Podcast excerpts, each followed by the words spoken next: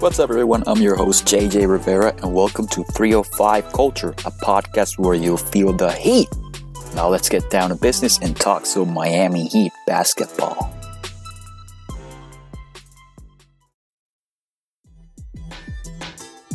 Hey, Hoopheads, we appreciate you listening to this episode of 305 Culture.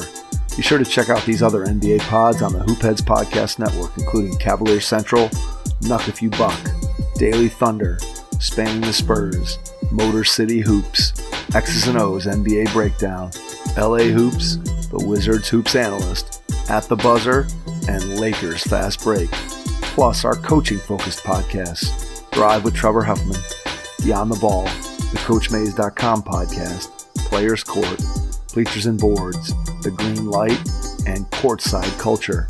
Oh, and don't forget to check out our flagship, the Hoopheads podcast, hosted by me, Mike Klinzing, and my co host, Jason Sunkel, featuring the best minds in the game from grassroots to the NBA.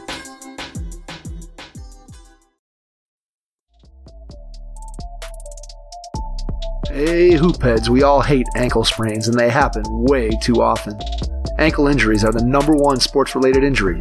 Aryse is trying to change that. With the iFast, your athletes get preventative protection and full mobility. Athletes no longer need to wear bulky braces that limit performance and give mediocre protection. Anyone playing sports should be using these products. Keep your athletes in the game. Don't wait for them to get hurt to take action.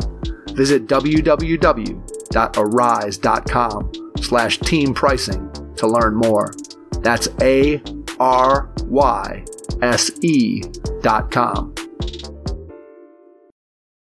What's up, everyone? I'm your host, JJ Rivera, and joined as always by my co host, Kenneth Wilson, and welcome to 305 Culture, a show where you feel the heat. Now let's get down to business and talk some Miami Heat basketball. Well, first off, Kenneth, how you doing, buddy? I can't complain, man. How about you? How are you? I've been I've been pretty fine. The Heat have been playing really well lately, set aside from that Bucks game, which we're gonna discuss a bit. But you know, I just got done with college, so you know, I I feel pretty relieved about that. Congratulations, man. That's good. Thank you, thank you. Well, let's re- let's review the Heat's week very briefly. The Heat went 3 and 1 on the week with wins against the Philadelphia 76ers, the Boston Celtics, and the Detroit Pistons and a loss against the Milwaukee Bucks. Now, we're not going to get too much into those games since they've already been a week.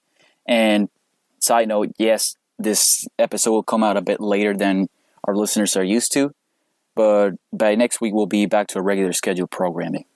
Now, for the Bucks game, I want to discuss that Bucks game really quickly. Jimmy did not play, and in fact, Jimmy only played in one game against the top three teams in the East: the Sixers, the Nets, and the Bucks. He only played one game, which was this week against the Sixers, and we blew the Sixers out.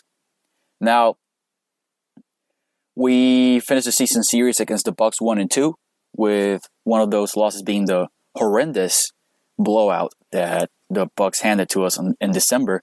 But by by the way, both teams are drastically different than they were back in December. That's it's been a long time since that, and you know this week, the game there were some frustrating aspects. I I think that was the game I expected us to lose, which basically doomed us to the sixth seed and the first round matchup against the Milwaukee Bucks, which I, you know, you you have to play anybody that's in front of you, but I would have liked to play to have played either the Hawks or the Knicks. But here we are. We cannot change it change that anymore. So, Kenneth, how you feel about this first round matchup with the Milwaukee Bucks? Honestly, man, it doesn't even bother me. Um, the way they played us in that game made you feel like they wanted to play us. However, um, that bothers me. Well, not bothers me. That kind of befuddles me because for the most part, we've had their number. Um, when it comes to the Bucks and the Heat, what happens is we out tough them. When it comes down to it, we are more mentally tough. We are more willing to do the dirty work. Yeah, they had a preeminent superstar in Giannis, but um, we've shown that we can build a wall against him. And, you know, hopefully when the chips matters the most, or when all the chips are pushed into the table and that thing matters the most, our guy, Bam, steps up and plays like the superstar that he is. Um, when it comes to the defensive effort, nobody can stop Giannis once he gets going, but I think we have one of the best options as far as being able to throw a guy at him consistently if we need to do that with Bam. Um, but from an overall team perspective, man, they don't bother me because I feel like over the last couple of years, and especially with Jimmy Butler and so, even with the changes they've made, we tend to have their number because we know how to defend Giannis and we know how to be tougher. I mean, plain and simple. And that's always been the thing with Bud teams. Whether you look back at Atlanta with Paul Millsap and DeMarre Carroll, and he had Teague, and that was the teams of Korver and Horford and all of those. They've always had toughness issues, man. Throughout the regular season, they'll dominate. When they get to the playoffs, they crumble like a racer does. So they're gonna have to show me. I, I'm. Don't get me wrong like you said, if we had had the opportunity to play New York or Atlanta in the first round, an easier first round series, I probably would have taken that. But what that means is, okay, if you look at Philly, they're going to have eight. Brooklyn's going to have seven. Milwaukee has us. And then New York and Atlanta, which means um, then on the other side of that playoff bracket, we're looking at the winner of Philly and number eight yeah, I think Philly, they're going to get either Indiana or Washington, and I think they're going to smoke either team. Yeah, man, I think that allows us the opportunity to stay off of that Brooklyn side, to be honest. Yeah. But, and Brooklyn is slated to play Boston as well, since with, you know, Jayson Tatum had a 50, 50 ball last night. He was, he was great last night.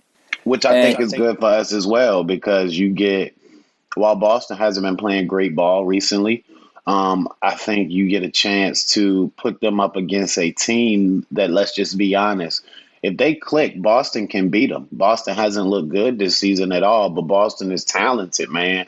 So, you know, you have to like that if you're a Heat fan from the perspective of wanting to see some of the bigger seeds take on some challenges. I am going to slightly disagree with that point. I think, well, of course, anybody can be anybody in the in the NBA. However, I think that the Nets are just too good for the Celtics, and with and the absence of Jaylen Brown is going to be huge in that series because you've got two, three incredible scorers. Maybe Tatum can take one of them, but the the absence of Jaylen Brown to guard one of the other guys, of the other two of to guard two of those three guys is going to be accentuated in this series. And Jayson Tatum you know, he's going to have his shots because the Nets don't defend. Particular, but their issue is not defending wings. Particularly, I, I think their issue would be defending big men. But Tatum is such a skilled player and scorer in particular that I think he's going to get his shots up and he's going to get his scoring numbers. But I don't think it will be enough. Maybe they'll steal a game or two. But I just think the Nets have too much talent for that Celtics team. Let me counter you with this. Let me counter you with this, boss. None of us have seen those three play a playoff series together. Hell, we haven't seen them play that many regular seasons games together.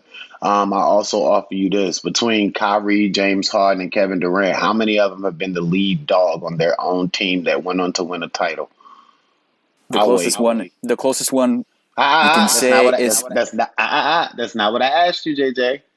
Well, technically, none of them. Nah, there but, you uh, go. I'll, that that that I'll say there's the answer. I'll, but go ahead. I'll I'll say KD was the one that was the closest KD, to fit KD that criteria.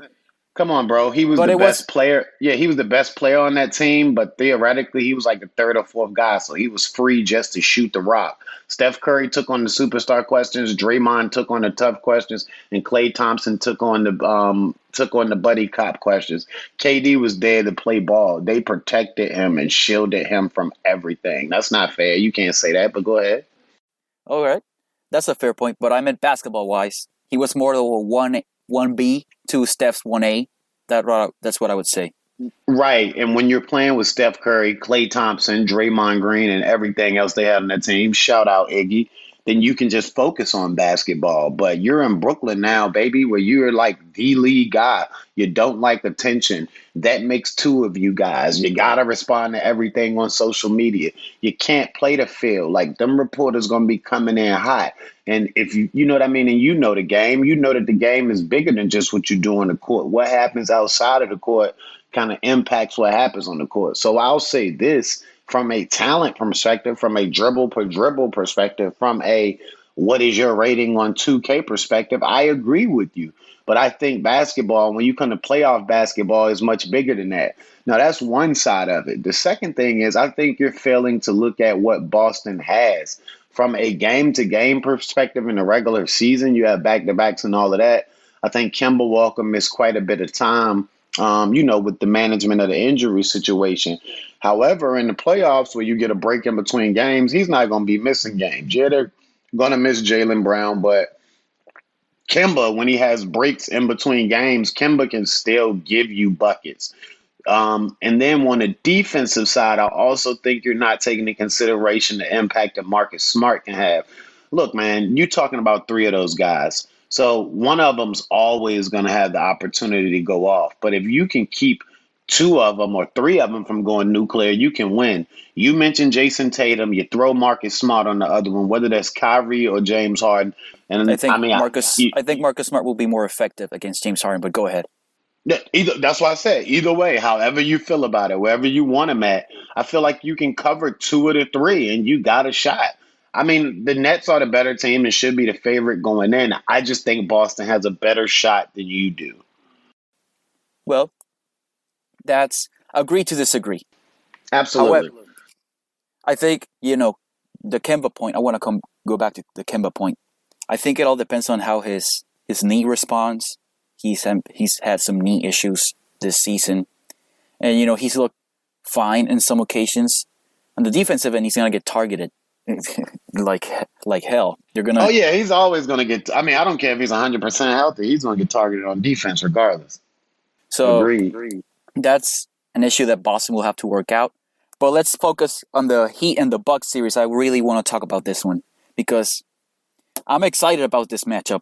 It's not my preferred matchup, but I think it's going to be a hell of a series. Potential has the potential to be the best first round series of all the first round series, including the Western Conference. Although a Phoenix, a Phoenix Lakers series is really it sounds really enticing, but you know I think that this series is gonna is gonna be have some fireworks on it, particularly because the Bucks have not seen Jimmy Butler this season and Jimmy's been playing the best ball of his life. So that's gonna be interesting. And the Bucks, they're improved from last season. Although they finished they finished third in the East, I think this is a much better. This is a team that's better suited for the playoffs than last season's iteration. Jrue Holiday is a clear upgrade over Eric Bledsoe. That's a that's a that was a huge part of our game plan last last playoffs. Just basically ignore Eric Bledsoe every time he had the ball in his hands. So you can't afford to do that with Jrue Holiday. You can't do it to an extent because he's not gonna hurt you uh, like a Khris Middleton or a Giannis.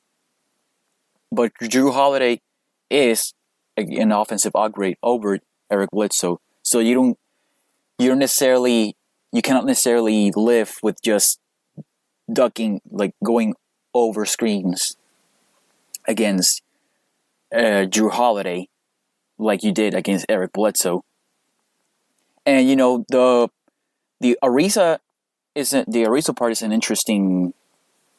It's it's an interesting. How do you say?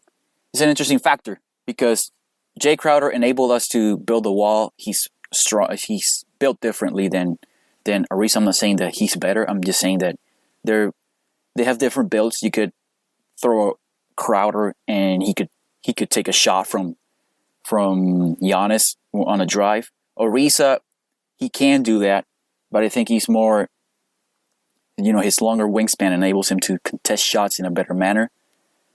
But he's going to take a lot of punishment if you deploy the same strategy that you did against Giannis last season. I think it. I'm interested to see how they defend. They also defend Brook Lopez if they're gonna just put Ariza on Brook Lopez and they're just gonna let him run the offense through basically post ups. There are a lot of interesting questions for this for the series, and I think we have the clear advantage in the coaching department. Erik Spoelstra thoroughly outcoached Coach Bud last season, and we have seen Coach Budenholzer get outcoached for two seasons in a row in playoff series. So, Kenneth, uh, that was that was quite a lot that I said there. What are your thoughts? I mean, Again, uh, we just have different takes on that, man. I mean, I agree with you as far as Jrue Holiday giving them a different look.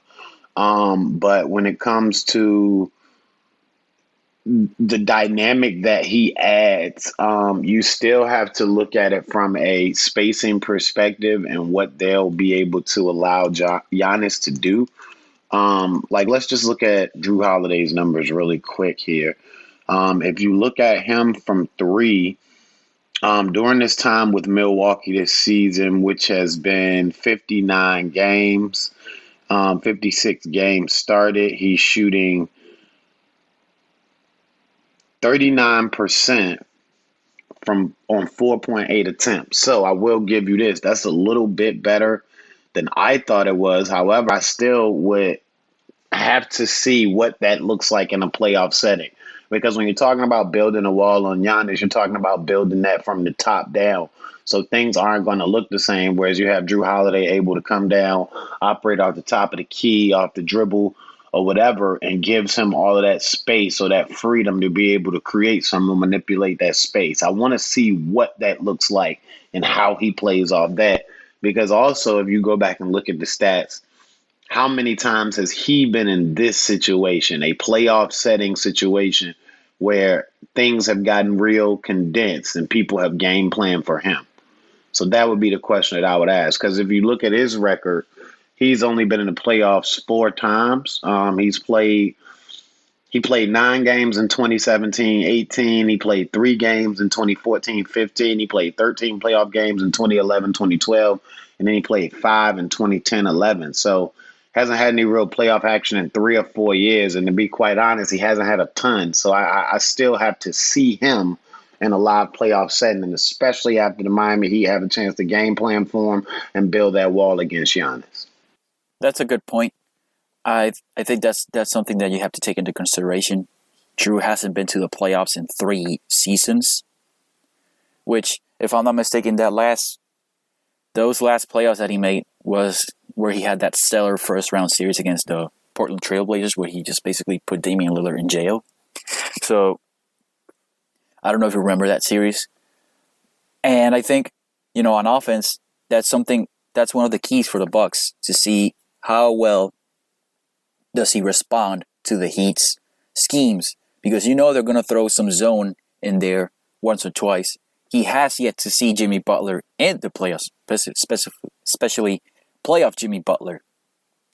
And you know they're gonna gonna throw some wild looks at the Bucks in order to throw them off. The wall against Giannis, it'll probably be the same. Although I expect Spo, I expect Spo to throw some wrinkles in there, to in order to force them to adjust.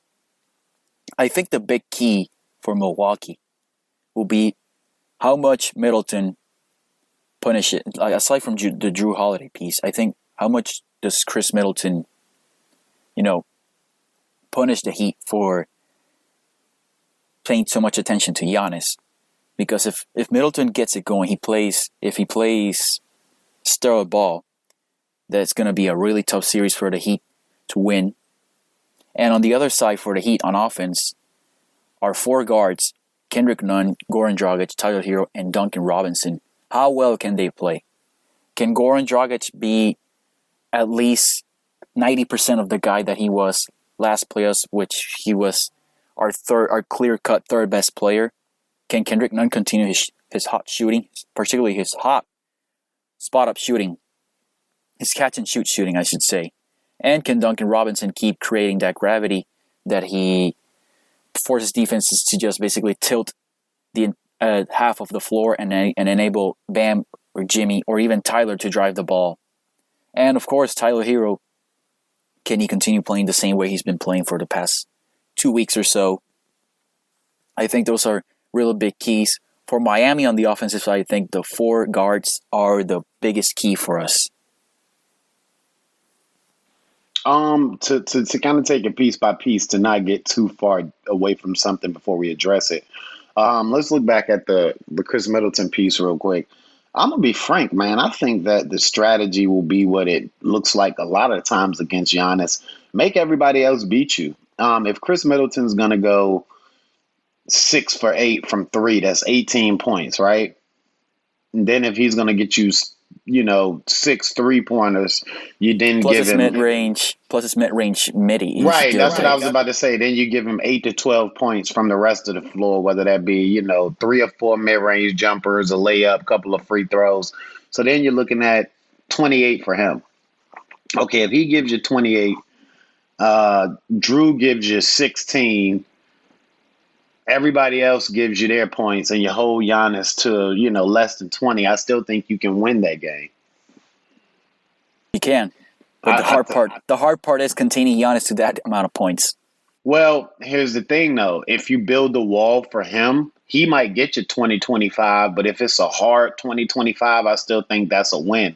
Your thing is not letting him dominate, be able to get a bucket when he want, be able to get to the free throw line when he want, because then they control the pace of the game. I think that eventually, once you get so far into the game, he's going to get his numbers because he's as big as he is, and because you know your things, your focuses are going to shift depending on who's killing you. But I think if you if you make basically, I guess my point is is let make Middleton beat you. If Middleton's gonna be the guy to beat you, then you'll live with that. I'm gonna be honest. I guess that's true. You can't take away any everything. No, there's no way to take away everything. So if Middleton's gonna be the guy to beat you, I think you're gonna have to live with that. Because there's another thing you mentioned. Middleton's gonna beat you with jump shots, and if you're gonna beat me with jump shots, then I'll take my chances. Um, That is true. on- go ahead. Oh, sorry about that. Didn't mean to No, cut yeah, you I- off. I- I was gonna say, Middleton is mostly known as a jump shooter. You know, he can drive the ball, and he can. And if he gets to the free throw line, they're basically automatic.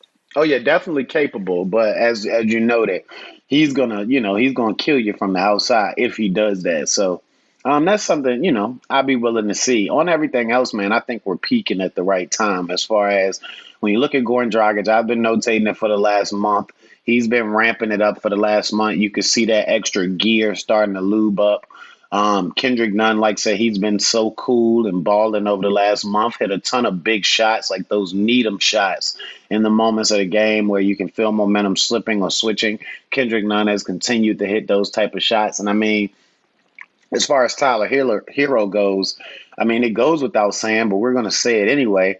Over his last several games, man, the guy has just been NBA. balling. yeah, he's been NBA bubble level Tyler Herro. Um, you know, I just want to do some specifics real quick just to kind of look at it because if we're talking this level of play from him, then we're going to be hard to beat by anybody. You're talking 27, 12, 24, 18, and he has a three point game in there in Milwaukee, but who didn't have a clunker, and then 16 at Detroit. Um, but here's the real thing, man. You're talking in most of those games, you know, coming off the pond and playing, you know, big minutes if he's going, but being able to have that kind of production in short spurts. I mean, basically, yeah, he comes in and if he's going, he plays, but you get him in with the second unit and then he just start going nuts before you realize that you have to play him more than a regular allotment a minute. So um, if he can continue playing like that, man, we're gonna be tough to beat because the rest of those guys are playing well too. But I think Tyler's the key because he's a shot maker. If he's making his shots, Goran can do his thing, and of course Kendrick Nunn just slides in wherever you decide to play him and does his thing. I'm interested. I something that as you were talking, I wanted to something came up to my mind. How much better? How how well does our bench stack up against the Milwaukee Bucks bench? Because I think that's another key. I know that the rotation, the rotations get slashed in the playoffs, so we'll probably see sev- the Bucks go. Well, last season the Bucks went pretty deep into the rotation. That's something that cost them the series against the Heat. But we're probably going to see seven or eight players from each side if we expect the Bucks to adjust from last season's disaster. Now, the interesting part of that, how how much does how much does Tyler Herro play? Whenever Bryn Forbes is on the floor, I think I would put Tyler Herro on or Goran Dragic and just attack him every single time. Because as we I saw in the game against the Bucks this week, Bryn Forbes, you know, he was killing us from three point land. He's a he's a shooter, but the guy cannot defend. And I think we have an advantage there because we have three quick guards, and well, I wouldn't call Tyler Herro quick, but he can get to the rim, and he's and his finishing, it's, it's, it's his finishing, his finishing is much better this season. I feel like. So I feel like, I feel like I feel like he's gotten to a point because I, I wouldn't say much better. I feel like it's with more purpose. He does it more aggressively. If you look last year, even up in the beginning of this season where he struggled, he finished a lot of the cutesy, flip it up off the glass, let it touch, fall in stuff last year. And he was trying a lot of that at the beginning of this year and it wasn't working. But he became more aggressive. And I, and this is the best way to articulate it. Less finger rolls, more hard layups off the glass. That's the difference later in the season for him, I'd say. Um, on that, looking at the benches and how they match up, if you took the 10 best player from this series, you could give the Bucks four of them, but I think the Heat will have the other six. And the Bucks might get Giannis, of course. Um, then I think you go Jimmy. I think you could argue Jrue and Bam, but I would take Bam, then Jrue. Um, then I would probably go Middleton, and the rest of them would be Heat guys before you got to another Bucks guy for me, unless you want to throw Lopez somewhere in there. Yeah, it all depends on how Lopez.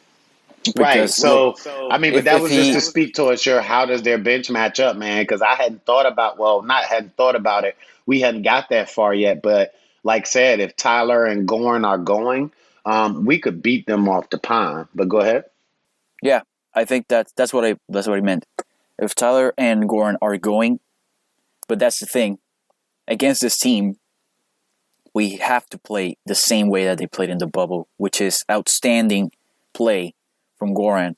And of course, we had Jae Crowder back then shooting seven three, seven, seven three point attempts per game and shooting 40% on, on those attempts, which, by the way, was outstanding shooting from him.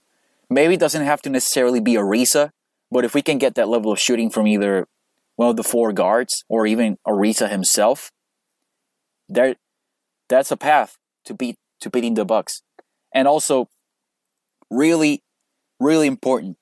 If Brook is giving Bam the space, if he's playing drop coverage against Bam, Bam has shown enough improvement on his mid-range jump shot to, to punish them from that area. In the game this week, he didn't do that. I think he only shot, uh, as he we mentioned in the pre-pod discussion, he shot nine times, and Jimmy Butler did not play. And as you accurately stated, he needs to take more than nine shots if Jimmy Butler's not playing. Now, of course, we're assuming that Jimmy Butler's not going to miss any games against the Bucks, because if he does, then we're basically screwed. But Jimmy Butler's a gamer; he's not going to miss any playoff games. However, if the if that's part of the Bucks game plan, you take you sometimes just have to take what the defense gives you. And I know that part of our offense is the dribble handoffs, the cutting, but you know sometimes you just gotta be you just gotta be the guy and say I'm, I'm gonna take these shots and mm, scheme be damned. I'm just gonna take the shots and I'm gonna make them, and then I'm gonna force the Bucks defense to come up to guard me up in the up around the free throw line area, and that's gonna cut. Our we are the best cutting team in the NBA that's gonna Duncan is a great cutter. Jimmy, of course, can cut too, and Ariza has shown some some cutting abilities too. What I mean, to, what I want to say with this is that Bam cannot can, cannot be timid in this series. Nope, I agree with you 100%. You know, I've been, you know, banging that drum all season long. Um, it, it's a make or miss league. We know that you're gonna make or miss shots, but you miss all of the shots that you don't take. And that's Bam's biggest thing. He just doesn't take the shots. Um, but again, we've we we've also came to like a point of acceptance, I would say, over the last month or so. And, and I've been banging this drum for the last month or so, as I just mentioned. Maybe that's just not him right now. And hopefully he becomes that guy, or maybe he never does. However, um, we still need him, as you said, to take what the defense gives him. Like you don't have to force anything, Bam, but take what they give you. Um, this is gonna be a time where during the regular season, I'll put it like this: there are times where he can take them, and there are times where he where he doesn't take them, and it might not kill us. We may still win the game. If we lose the game, you could probably point to something else and say, "Well, we could have been better here." excuse me, we could have been better here, um, and we may have won the game as well. But in the playoffs, I think when the thing slows down, when we have half court basketball being played and every possession matters, it's going to be a magnifying glass on it. And if he's not taking those shots or not taking the opportunities, as you mentioned, if Lopez is playing drop coverage and he has a 12 footer and he passes it up, those opportunities or those situations are going to be magnified. There's no way he's going to be able to run from it in this type of playoff scenario, especially if they're covering him an example, as you said. Yeah, I think that's another another big key for the Heat in this series. Now let's go to the predictions for the first round for this particular matchup, and then we're going to move on to the to the other first rounds really quickly, or the first round matches, I should say. I've got, listen, considering what happened last year, I know the Bucks are going to come out. They have, I I know they have been thinking about this all season long, and they're going to want revenge for this matchup. And Bud will probably be coaching for his job throughout the entire playoffs. I will say though that the Heat still match up really well against this Bucks team, and I'll and given enough prep time, I know that Spo will devise a game plan that just oh, very few coaches can just can just out scheme him, if any. So with that being said, I picked the Heat in seven games. Easy pick, JJ. You you went with the you went with the easy pick. I'm gonna go with the Heat in six. Oh, so you that's you know listen, I went with Heat in seven because as a you know, some people are you know, I don't wanna go with the you know, Heat and five crowd are extremely right, right. confident in, in the team and I love it. But I think we, we can beat this team. I'm not gonna be gutless and just say, "Hey, um, we can't beat this team." I will say that this Bucks team is better equipped for the playoffs, but I think that just I don't think is it is it a hot take to say that maybe Coach Budenholzer isn't the right coach for this team? Is it a hot take to say that Bud isn't really as good as people want to make it out that he is? That's that's something that you listen. I I'm not I'm not gonna I'm not a I'm not a coach, but the issues have been glaring the last yeah, two postseasons. Yeah. I mean, and that's the thing. When you say somebody isn't as good as they want to say they is, people want to take not you. We are just talking in general. People may want to take that as the ultimate knock, where you're saying he's a bad coach. No, it's not what I'm saying. But if you listen to people talk about Coach Bud, they'll make you think he's freaking Red Auerbach or something at times, and he hasn't shown to be that yet. As we mentioned about Atlanta, he got those teams offensively primed to a point where they're like a well-oiled machine. Nobody was a superstar of the highest order, but everybody could give you 15 points and equal out a superstar's production. I mean, and even though with a different system and a different way of doing things, he's kind of had the same impact on the Bucks. But once they get to the postseason, they're not able to make any noise, man. And you make your bones by what you're able to do in the playoffs in the NBA. He hasn't shown us he can do that yet. However, every year, you know, they're ramming down our throats how good of a coach Bud is. Do it in the postseason first before you crown the man one of the greatest ever. That's all.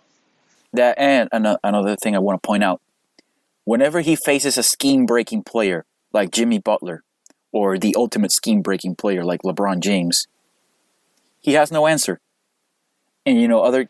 I'm not and that's that coaching, and that's where and that's where the truest definition of coaching comes in. Not to cut you off, but you've said it at least two or three times this pod already. When there's an adjustment there needed to be made, Spo's going to make the adjustment. It might not always work, but Spo's going to find it, tinker, and make that adjustment. Exactly. That's how that's how we went all the way to the finals. And then you know, and everybody was was banging that drum last season on the on Twitter. I I saw it. People were like, "Why is Giannis only playing 30 minutes? Why is Khris Middleton on the floor for only 30 minutes?" The playoffs are the are the time where your players play 38 to 40 minutes. Right. If That's, I need you to give me 50, then you got to give me 50. Exactly. Because if Jimmy, uh, if Jimmy need to give you 52, Jimmy gonna give you 54 and say save the other two. Exactly. And you know, Tom Thibodeau, you know, we some people like to to clown him for you know basically running his players to the ground, but he understands that in the playoffs. I remember those Bulls teams where Jimmy Butler. Listen, of course, I don't think it's. I think it's not ideal to play your best player for 48 minutes for two straight games, but he's not afraid to do that. And Jimmy Butler, again, that lets maybe that's what maybe led to some of his knee issues in the past, which fortunately in Miami they haven't come up yet, and I hope they don't come up. But Jimmy is ready for that for the for that time, and maybe that's something that plays to our advantage. If Bo is, and Spo, as we know, he's not afraid to play you a lot of minutes if it means that it gives us our best chance to win. You want to know something that we don't talk about real quick? Um, look, man, when you're talking about sports, basketball, baseball, soccer, whatever you're talking about, man, um, inflammation and things like that, that's going to happen because, like, you know, their bodies, like, they they go through things like that. I think I, I, we're not talking about this, but you brought it up with Thibs. I think Thibs gets a bad rap, man, for running his players into the ground. No, Thibs just expect a certain thing of you, and I think other players. Let's look at Bud for example, and we don't know the ins and outs or the intricacies of Bud's method or whatever, but um, he would seem to be on the opposite end of the spectrum as far as like a little easier going, a little less demanding. What we're talking about with Bud is his team's teetering off intensity wise, performance wise, um, how hard they go wise in the playoffs, right? What tip what Thibs does, look, man, you could be dog tired, tongue hanging out of your mouth, need a drink of water, barely able to move. But when Thibs scream with that hoarse voice, you're gonna give him everything you got. I mean, whether whether that's ten percent, whether that's hundred and ten percent, whether that's a tenth of a percent, you're gonna give that guy everything you got. So I think he gets a bad rap there. I think he just he, he has his coaching style when he lives in that man. Um, but yeah, you know, I just had to point that out. No, and that's a good point. That's why the Knicks play so there, there every every go. game every game I've watched, they play really hard. They they play hard as hell, man. That like they might not be able to score hundred points on you, but they're gonna play hard as hell every game. There are no easy wins versus the Knicks. Even if you're beating them by ten points, you feel like it's a one point game. They're they're not gonna stop. They're relentless. That's something, you know.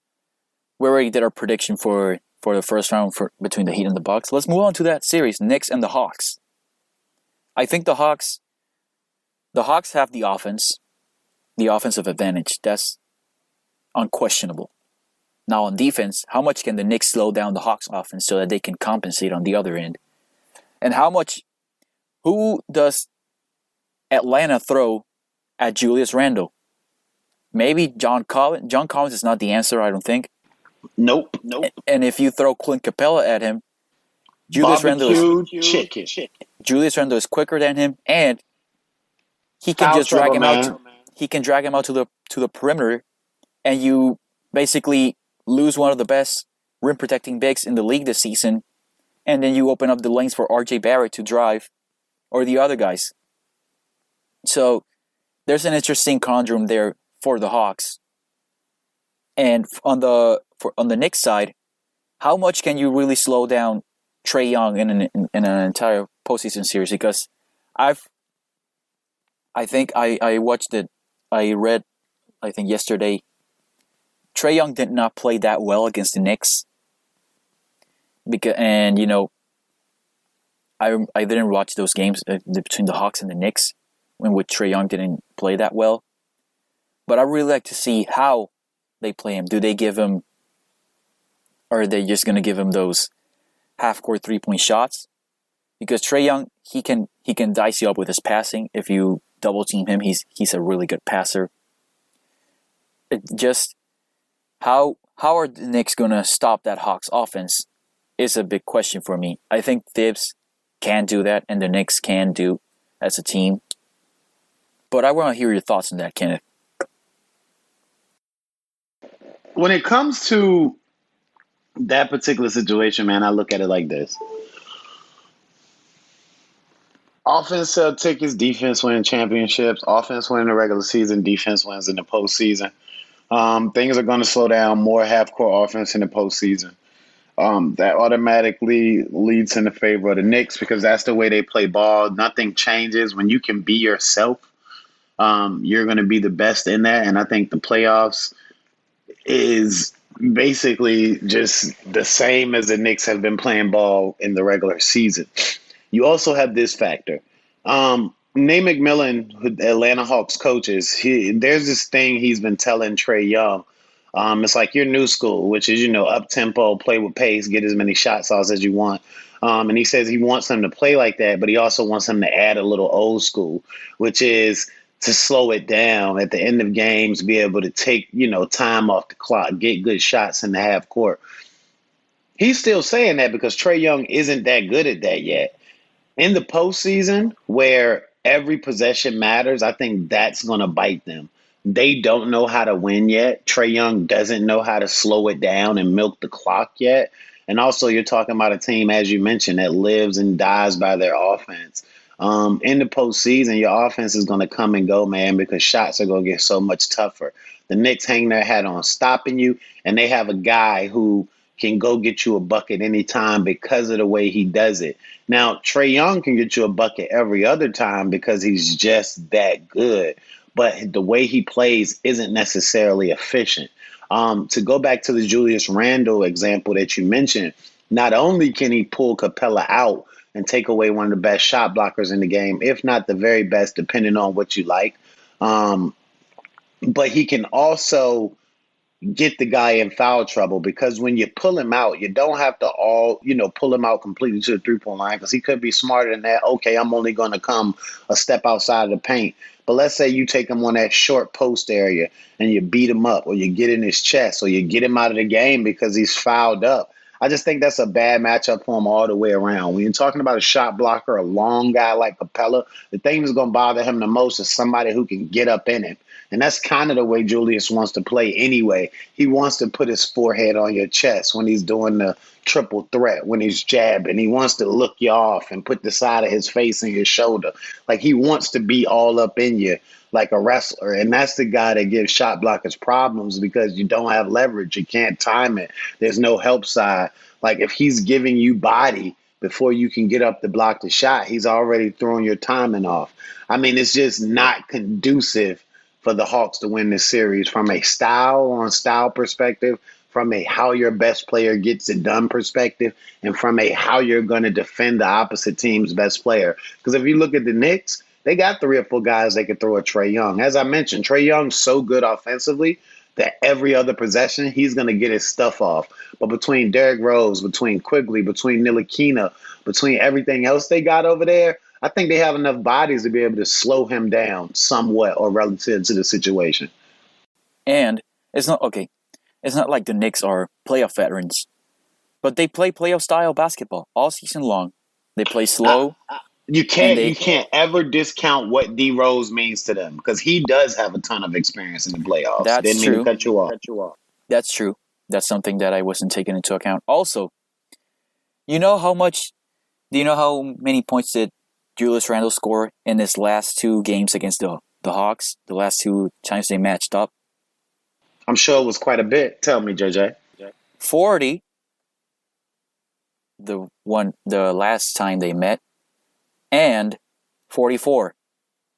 The other time, the the time before that. So I'm no math whiz, but that seems 84 points in two games. So I ex- uh, of course I don't expect Julius Randle to average 40 points per game against the Hawks. But I expect him to be in that 28 to 20 to 30 point per game range in the series because the Hawks simply don't have an answer for him. I feel like, you know. And no, course, I agree with no, you. I agree. With I agree. I agree. And then you got the other side of the ball where the Knicks can absolutely smother you. Of course, the Hawks offense is really good, so they're probably going to make some shots. They'll probably steal a game or two, if when when just simply the shots are falling no matter how hard you play on defense. But more often than not, that leads to wins in the playoffs. And I've got the Knicks in six in that series. I would agree with you. The Knicks in six or seven. I don't know whether I want to go six or seven because you're talking about a matchup of styles, but we can agree there. Let's go Knicks in six. I think the Knicks will win. Yeah, I think the Knicks will win too. Now we move on to the other series that we know in the East that we know is for certainly certainly happening. Nets and the Celtics. I think we already touched on the on on this series a bit, so we can just talk talk very briefly about what we think is going to happen. I've got yeah, the Nets. give me your give, me your prediction, your numbers. I've got Nets in five. I'll go Nets in six. Oh, interesting. I know you're higher on Boston than I am. I am, But I, I- am because because I think that look, man, you're talking about Tatum needs a little help as far as the rest of his guys goes. They need to come every night, as I mentioned, not no back to back. So you should get the best of Kemba Walker um, between Tatum, and then you have Smart, and then you actually also have Tristan Thompson, who you know doesn't get enough credit on that side of the ball. He's not going to get you 20 and 15 or anything like that, but he does have playoff experience. He can defend, and he's another guy who you can throw at the um, nets as far as making an impact there.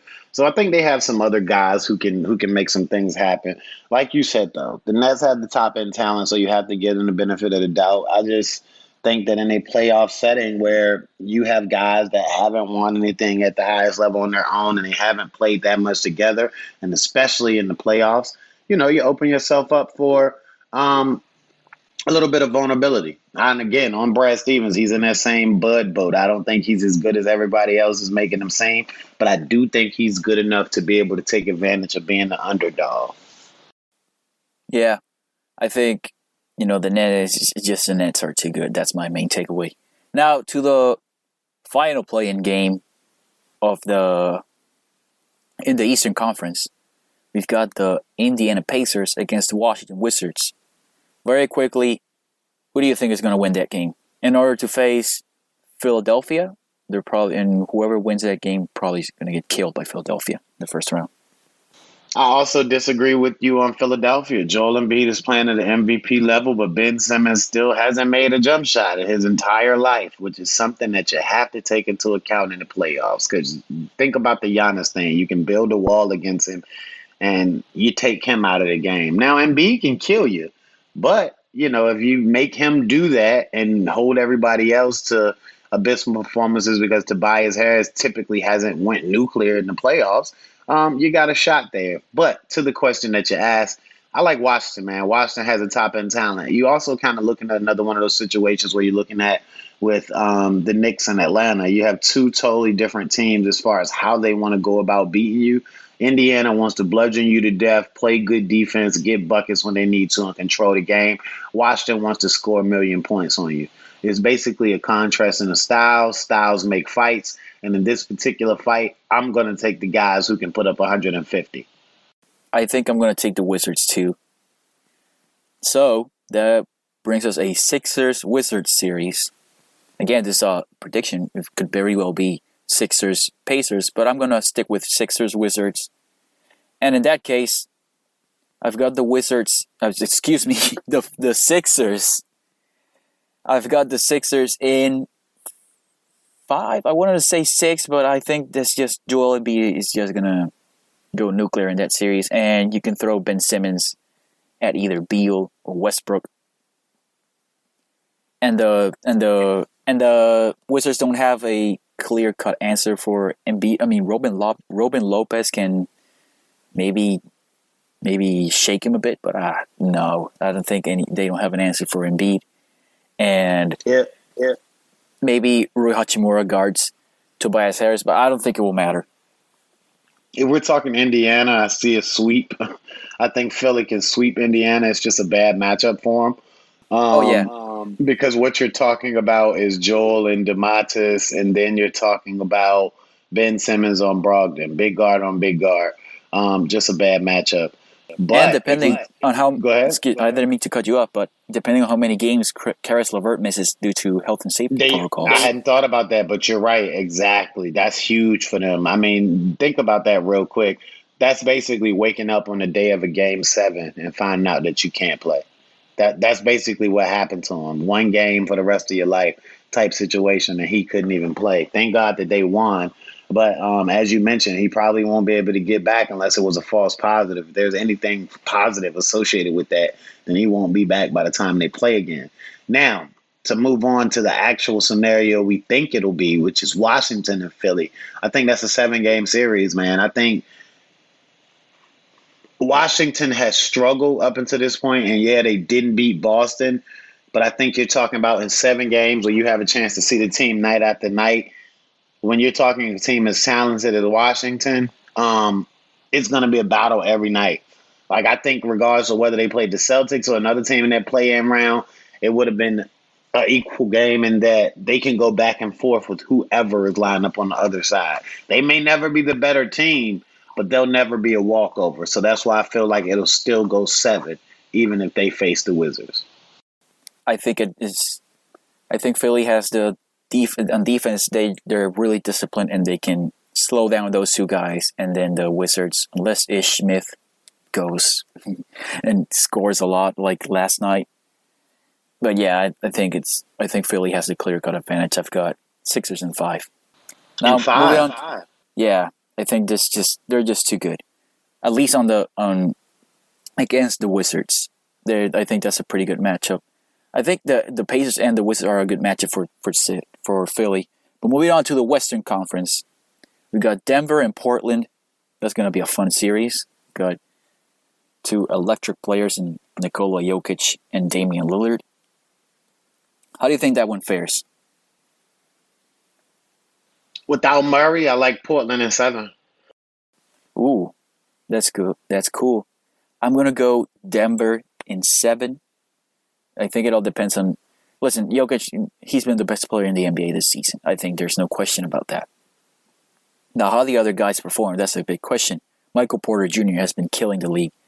He has been ridiculously efficient with his shooting. Aaron Gordon has fit that team like a glove.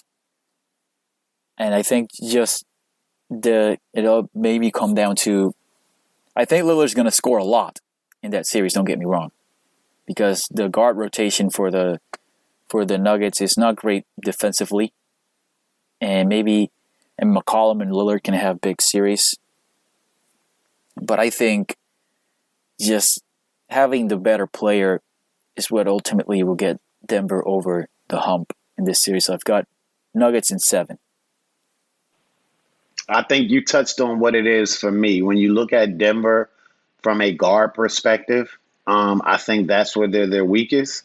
Um, and they're their strongest along the wings. But when you look at the two guys from Portland who can kill you, and I do mean can kill you, it's their guards. Um, and guards run the world. It's still a guards game. They have the ball. They have the ball automatically all the time.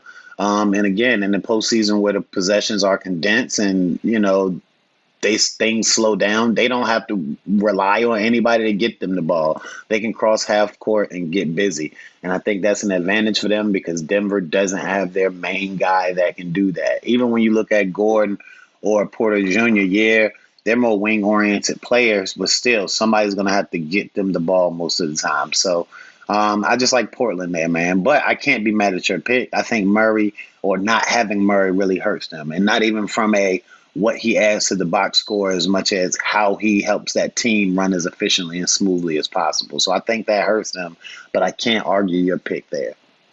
Yeah, I think you know the the Nuggets are really strong at the wings, but the the Blazers are really strong at the guard position, and you know the Blazers wings are not exactly like well maybe Norman Powell can guard and unless they throw Derrick Jones or Shout out to Derrick Jones Jr., who got paid by the Blazers, and I don't know what happened. He's been out of the rotation for a bit. But maybe they can throw some Derrick Jones Jr. At, you know, DJJ stay tweaking some, man. He stay hurt. So he's gonna maybe they'll throw him at Michael Porter Jr. for a bit. Oh, definitely. He'll be on one of those wings between Gordon or Porter Jr. He'll guard somebody all game long. But I just think the Blazers defense is been better with when Nurkic returned, but Jokic just just can dice you apart with his passing, and then he can just throw up those wild shots that look like that look like they're going on forever, and they just go in. And he's just so good. He's been incredible this season, and uh, I just I can't pick against Nikola Jokic. Now to the other series, the LA Clippers against the Dallas Mavericks. I think this is, I think this is uh, the I don't think the Mavericks are as good as they were last season, and they and the Clippers will pose a lot of matchup problems for the Mavericks. that you know the Mavericks don't have an answer for either PG or Kawhi Leonard, and the Clippers can throw a bit of PG and even the even Kawhi or Pat Bev at Luka. It all depends on how Porzingis plays. Maybe he ends up getting. I hope he doesn't, right? But you know, with his injury history, maybe he misses a couple of games. I think that Porzingis trade it started, you know, with as time has gone on, it hasn't been as effective as the Mavericks hoped it would. Nah, they don't fit, man. It's more clunky than smooth. Their games aren't a match for each other. So I don't. Here's here's a, a bold a bold prediction. I don't think Porzingis by in two seasons Porzingis won't, won't be with the Dallas Mavericks. I think he gets traded this offseason. Maybe I don't. I I think it's going to be hard considering they're going to want to recoup some value for him, and you know that salary is gonna is going to be really tough to to match and get some value. On other teams, I don't know what they're willing to give up for him.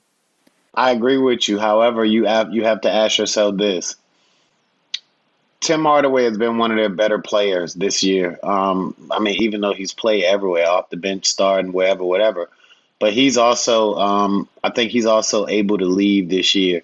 Could Yeah, you he's a free see agent. them? Yeah, could you see them um, figuring out something with him as far as a mood to maybe move Porzingis? And I say that because, like you mentioned, they want to get value back from him. Well, for me, having him on your team limits what Luka's able to do for you. So he would add value by not being there at this moment. Just, just a personal opinion. I would really like to see, first off, a secondary playmaker to take some pressure off Luka, and also an elite rim rolling big man to pair with Luka. That's what he needs an elite rim roller. I don't know if the secondary playmaker will help him as much because he's not the same if he don't have the ball in his hand. You can't ask him to play off the ball. Well, that's and true. even if you're yeah, even if you're only talking about for, you know, one of every four possessions, well, that's a possession where he isn't making something happen. Let's say you get a hundred possession, you're talking twenty possessions. You know what I mean? or maybe a two way guard slash wing who can shoot the ball really well and defend the best player, which are usually wings on the other I can, side. agree, I can agree there. Somebody like a prime Ariza type. Some somebody a Khris Middleton type. I think they, Right. Well, well, well, that's why I said like a prime, like somebody in there. Right. A Middleton would be. That's a good one. Middleton. yeah, but I don't think the Bucks are trade. I don't think even if the Bucks lose in the first round, I don't think they'll do any major moves because they don't have any major moves to make, Oh no, I don't think they can blow it up because they paid him too much. and they basically cash all their chips on Jrue Holiday. Yep. Yep. So anyway, on the Clippers side, I just think Kawhi is going to feast on this Dallas team, Too much, man. They got too much talent on that side. and he has been brilliant all season long. The Clippers are an elite jump shooting team. They're the best jump shooting team this season. Well, Rajon do, Rondo, they do. I was about to say they shoot. They they they shoot the like mostly jumpers too, though. So you know. exactly. So I think I'm going to say Clippers in five. I agree. That was my prediction exactly. It's going to be this is going to be a mismatch, and I think Dallas will have to do some. It's going to have to answer some major questions uh, around their team building process around Luka Oh yeah, Doncic. a lot of soul searching, a lot of soul searching after this season because right now, like I said, it looks like just a bunch of parts, not a team. Exactly. I think. Oh my god! A, could you imagine a? Obviously, this sound, this is gonna sound blasphemous, but hear me out. A Luka Doncic, Bam Adebayo pick and roll. That's I, will- I will never trade Bam. That's out of the question. But it just in fantasy land, imagine a Bam Adebayo, Luka Doncic pick and roll. Yeah, that would be crazy. But I was about to ask you, how's Luka getting to Miami? Oh, that's a good one. Maybe via free agency when he's gonna sign what a five year max super max extension this offseason. So maybe by 2026 we'll get him. Perhaps because that's the only way we'll see a Bam Luka pick and roll. Yeah.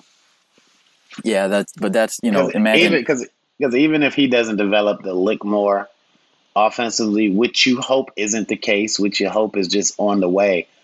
Bam's elite defensively, man. I don't think the Heat will ever let him go because of what he brings you defensively. Well, maybe we can keep Goran as an advisor and recruit. There, there you go. Our Slovenian pitch guy. Yeah, we we, we Goran's a Heat lifer, so he'll help us out in that department. So, uh, okay, okay. Now to the potential Phoenix Suns matchup. Tonight we get the big play-in game LA Lakers versus Golden State Warriors. On the basketball side, listen, I know this is mostly an, a narrative driven play in game because I think the Lakers are so much superior when healthy to the Golden State Warriors. But, you know, it's, it's Steph versus LeBron. The fans love that. We, I love that. I'm, I'm, a, um, I'm a fan first and foremost. I'm going to watch that game.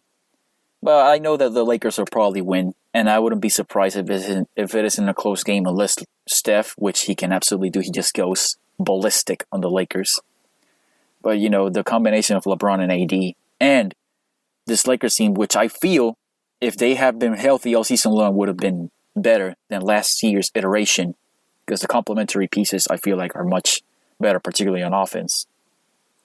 I think that the Lakers are going to get that seventh seed and face the Phoenix Suns. What do you What do you think? I agree with you on the seventh seed. Um, I think the Lakers will get that. Now, to go back to something you said in the beginning, I don't know if the Lakers are that much better than the Warriors. Let's look at them the same way we looked at the Heat and the Bucks. So if you take the first best player in the series, that's going to be LeBron. The second best player is going to be Steph. The third best player, the third best player is going to be AD. Um, I can make an argument that the next six or seven players are Warriors. I mean, you're going to throw Drummond somewhere in there. You're going to throw Schroeder somewhere in there. But, but other than that, the, that the, go ahead, I I think I'm going to disagree on that regard because for me, the top four players are obviously LeBron, Steph, AD, Draymond. Then you can go maybe Wiggins. Right. That's a warrior. Go ahead. Go ahead. That's a warrior. All right, the Warriors have the lead on that department. Then I would go Schroeder. I mean, who who else on the war on the Warriors is better than Schroeder? Would would you take over Schroeder? Hmm. Thinking about their roster, thinking about their roster, thinking about their roster.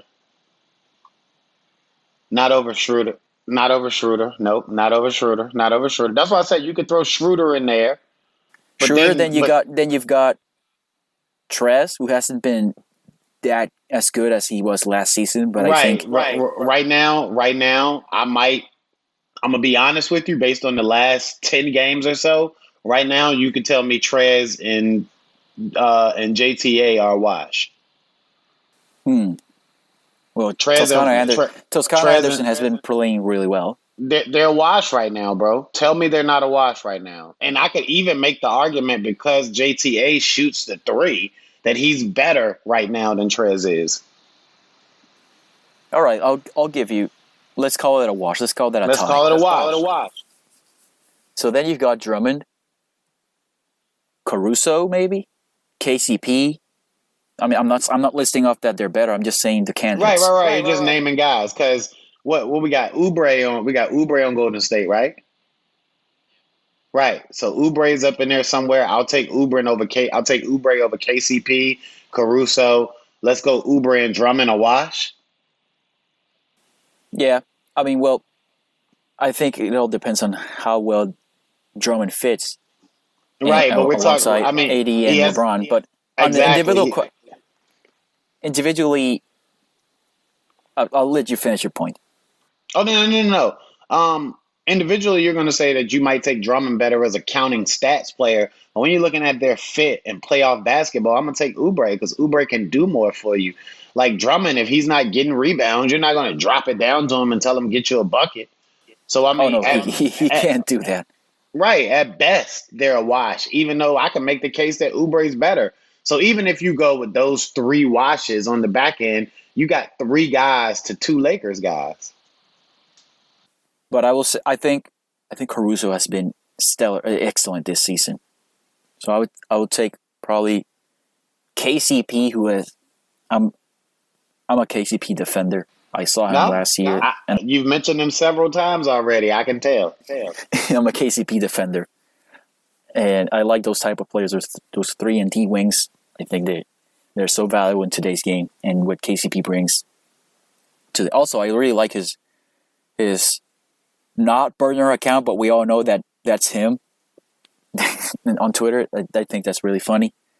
But as a basketball Mhm. player, I really like KCP. So the other guys that are left for the Warriors are, I think Jordan Poole, Kevon Looney, right? And who else? Because I, we mentioned already JTA, Draymond, Kelly. I think the Lakers still take that. I mean, I mean, because when you look at it, I mean, just to go back, like you said, you have um, LeBron and you have uh, you have LeBron and you have AD.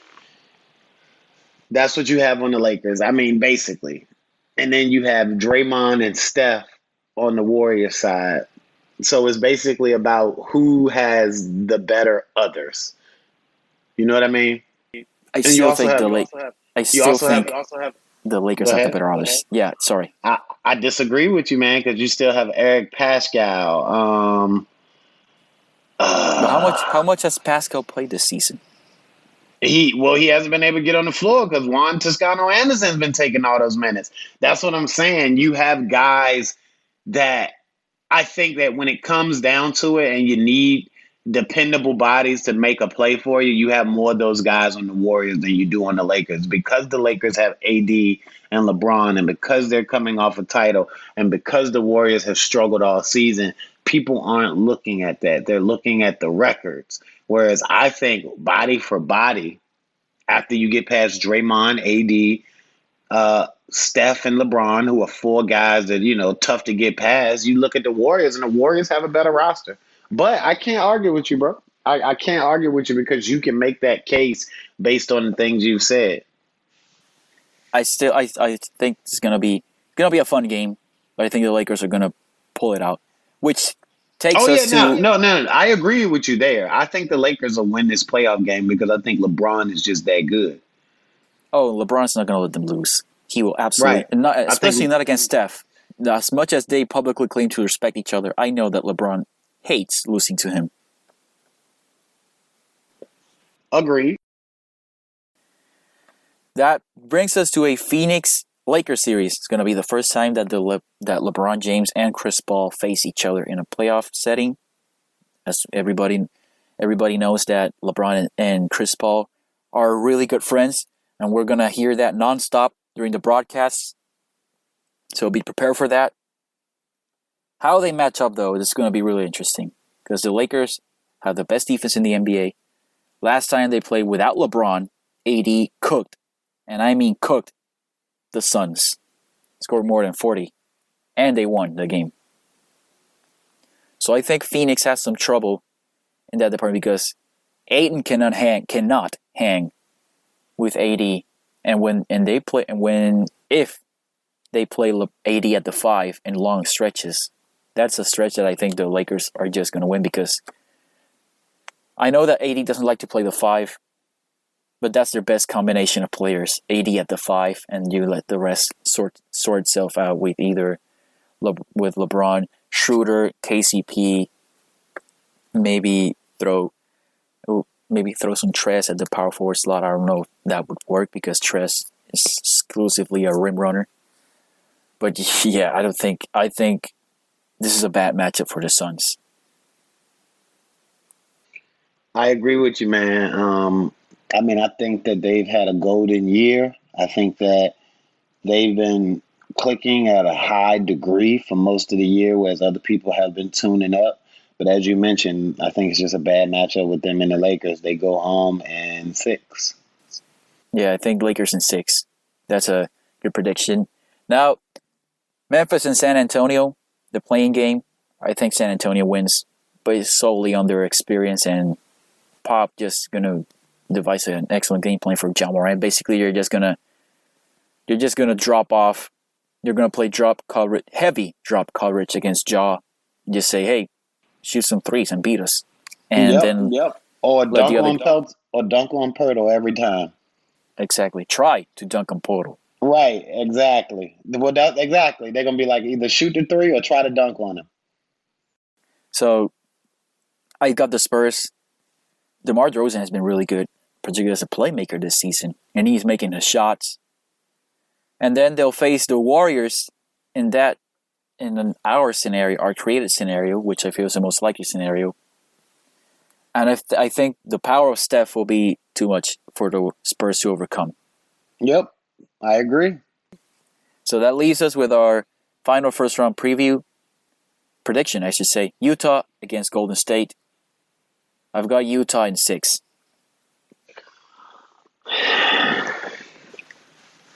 If you don't have an- go, if, they don't have an answer. I've, I've got ahead, this. go I. I don't think they have an answer for Steph. But the rest of the guys, the, the Jazz are a well oiled machine on offense and they can defend. They've got the ultimate rim eraser in Rudy Gobert. Maybe that doesn't matter th- uh, that much against Steph, but he can render the other guys ineffective on offense if he just erases the rim because they're just going to force them to live in the perimeter. That's where the Jazz might struggle a bit because Donovan Mitchell is not a great defender. Mike Conley, eh. Royce O'Neale is their best bet in, in that department. If the Jazz face the Warriors, I think that the Warriors will win that series in seven games. I say that because the Jazz have been clicking at such a high level offensively all season long that they are primed for a letdown. They're primed for a letdown. Um, and as you mentioned, who's going to guard Steph? Steph can go off for 40 every night. And the thing about Gobert, he has that Drummond thing with him. During the regular season, where he's going to block five shots, get you 15 boards, get you 12 to 15 points on putbacks. Wonderful. We'll take it every game for 82 because that's going to get us in the playoffs. But when things slow down, that doesn't mean as much.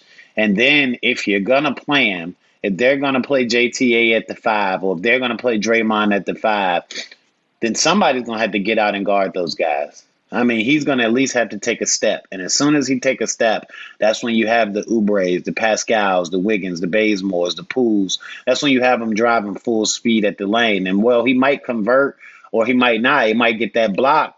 Um, there's so many things that can happen off that. I just think there's a bad matchup. The way that Golden State wants to do it is it conducive to the way that Utah defends it, and it's just not going to work out for them. So if Utah faces Golden State in the first round, I think Golden State wins that in seven. If Utah faces anybody else in the first round, I think they win that series in six.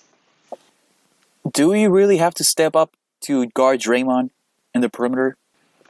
I think that you're going to have to step up and guard him because even if you're not worried about him taking a shot, the more space he has, the more ability he has to create a play for somebody else. Oh, that's a that's something that you can take into account.